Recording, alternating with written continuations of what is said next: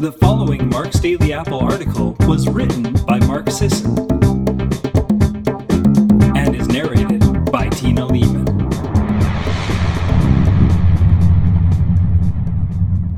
Should you eat less protein? Over the past several years, I've noticed a subtle shift in the way the media discusses dietary protein, with many experts promoting lower intakes. The push for lower intakes hasn't only come from the mainstream crowing about red meat and colon cancer. Many voices from the alternative health communities are urging a reduction in protein. Even the ancestral health community counts among its ranks protein skeptics. Am I one? I'm not sure. In past posts, I've discussed how my own tastes have changed, going from eating high protein to more moderate amounts. Today I'm addressing eight standard arguments levied against high protein intakes. Hopefully, we can get to the bottom of the issue.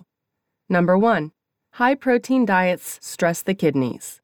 While it's true that people with existing kidney damage or disease must limit protein intake, this isn't the case in healthy people. Even type 2 diabetics with good kidney function can safely eat a long term high protein diet. If anything, higher protein intakes protect against kidney disease by making it easier to avoid obesity.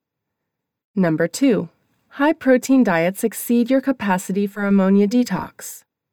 Protein metabolism begets ammonia, a toxin. The liver usually converts ammonia into urea, which is safely expelled through the urine. The average human can handle about 230 grams of protein before ammonia urea conversion tanks. After that, ammonia lingers. If your liver health is compromised or your protein intake exceeds your ammonia detox capacity, ammonia toxicity can ensue. Acute ammonia toxicity is neurotoxic, actually causing your astrocytes to swell. Rabbit starvation, which afflicted Arctic explorers living exclusively on lean protein, rabbits, and causes nausea, diarrhea, and eventually death, might derive from ammonia toxicity. A subtler lower grade ammonia toxicity likely exists in people with chronically high intakes of protein. The dangers are mostly theoretical but based in physiology. Ammonia is a toxin, and there is a limit to how much of it we can convert to urea. Number three, high protein diets create toxins in the gut. Sufficiently high intakes of protein can exceed the gut's capacity to absorb it. The protein then passes on to the colon, where the colonic bacteria ferment it and produce metabolic byproducts like ammonia, indoles, and phenols. As many of these compounds can have toxic effects, some have suggested that excess protein fermentation produces a toxic gut environment. In one study, researchers gave subjects either a high protein diet, a low protein diet, or a normal protein diet. They analyzed the fecal water of each group for evidence of protein fermentation and ran a series of tests to determine the toxicity of each batch of fecal water. Surprisingly, while the high protein fecal water had elevated markers of fermentation, it was not toxic. And elevated protein fermentation metabolites actually correlated with lower cytotoxicity. Number four, high protein diets give you cancer. Vegans love citing the T. Colin Campbell research from the China study, which appeared to show that high intakes of protein caused increased cancer deaths. While adequate intakes of protein from casein promoted the growth of existing tumors in those rodents, it also protected against the mutagens that cause the initial appearance of tumors. Protein was protective against cancer until they had it, at which point it accelerated the cancer's progression. Rodents on the low protein diet were more susceptible to getting cancer after the aflatoxin exposure. Once the rodents already had cancer, low protein was protective against further growth. More accurate, adequate protein protects against the initiation of cancer and probably other maladaptive ills, but patients with cancer should limit it. This makes sense. Context is everything. Number five, extra protein just converts to glucose. Through the process of gluconeogenesis, we can convert protein into glucose. This has led some folks to believe that eating extra protein is like eating a piece of chocolate cake. So, does a high protein diet spike glucose levels? is eating more protein just like cramming in extra sugar? In one study, type 2 diabetics ate half a pound of steak, 50 grams protein, and nothing else for breakfast.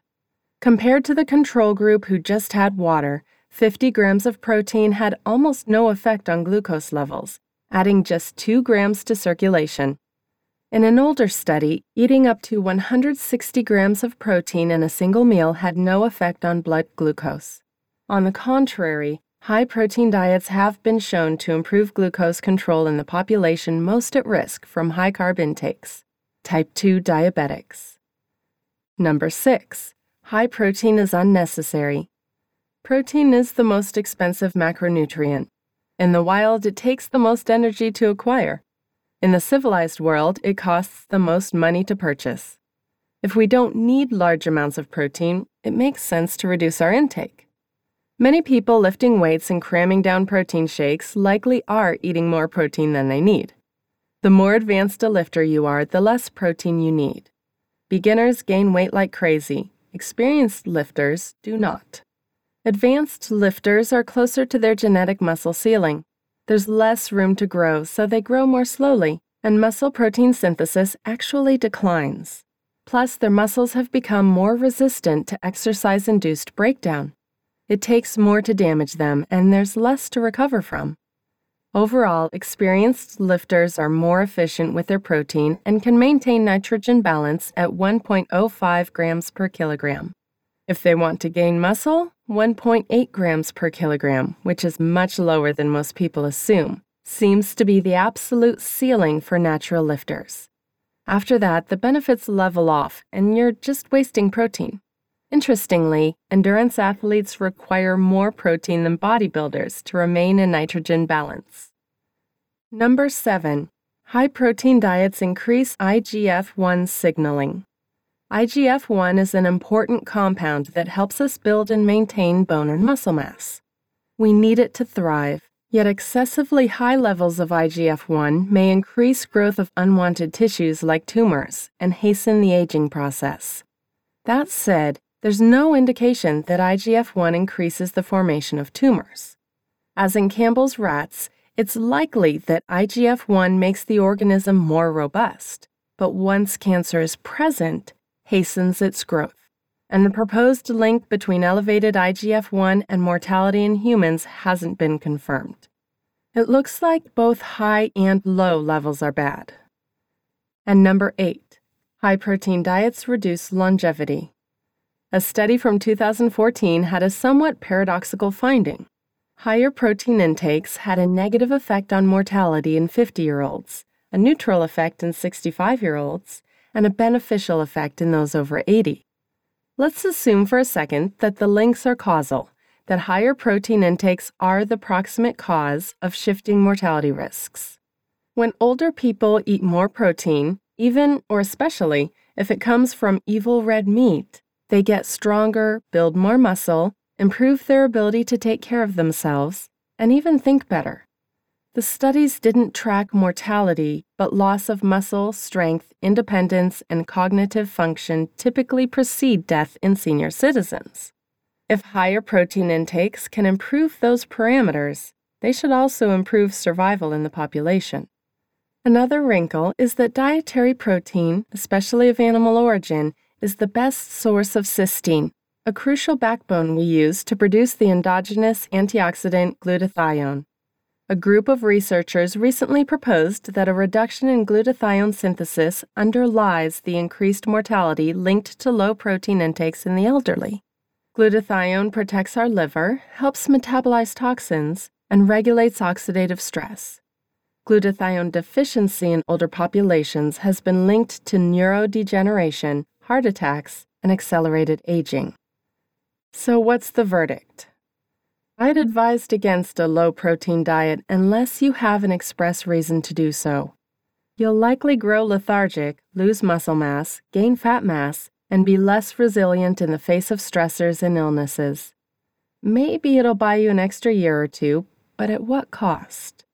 Low protein diets have been shown to slow metabolism, increase insulin resistance, and cause body fat gain, impair the immune system and make infections more severe, reduce muscle function, cellular mass, yes, the actual mass of the cell itself, an immune response in elderly women, impair nitrogen balance in athletes, increase the risk of osteoporosis, and increase the risk of sarcopenia, muscle wasting.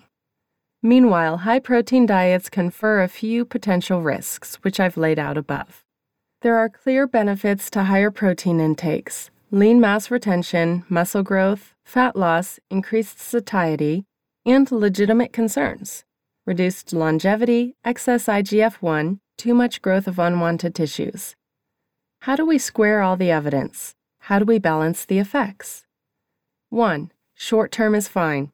Brief bursts of very high protein diets while lifting heavy things can probably help you shed excess weight and retain lean mass.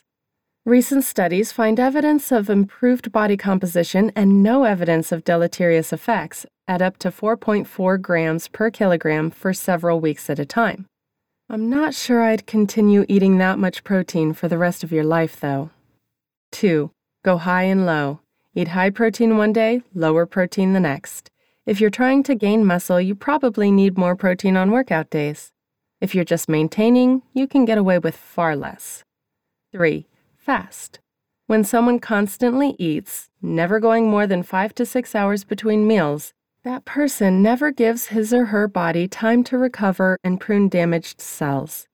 Intermittent fasting imposes periods of zero protein and zero food, giving your body a dose of autophagy and a respite from mTOR slash IGF 1 activation, and likely making higher protein intakes on feeding days safer. Overall, I'd say using 100 grams per day as a baseline and going as low as you can without suffering the negative symptoms is worth exploring. It's likely enough for the majority of people listening to this, and if you cycle your protein or fast, you give yourself a chance at some nice autophagy and healthy growth. Plus, you can always increase your intake if you notice negative symptoms. Athletes aiming for muscle growth and endurance athletes trying to avoid muscle loss may go up to 1.8 grams per kilogram. Dieting athletes should probably go at least that high to preserve lean mass. Be sure to check out past posts on marksdailyapple.com on conditions that determine if you need more or less protein. And don't forget my previous protein intake recommendations for different populations. Thanks for listening today. Have a wonderful day.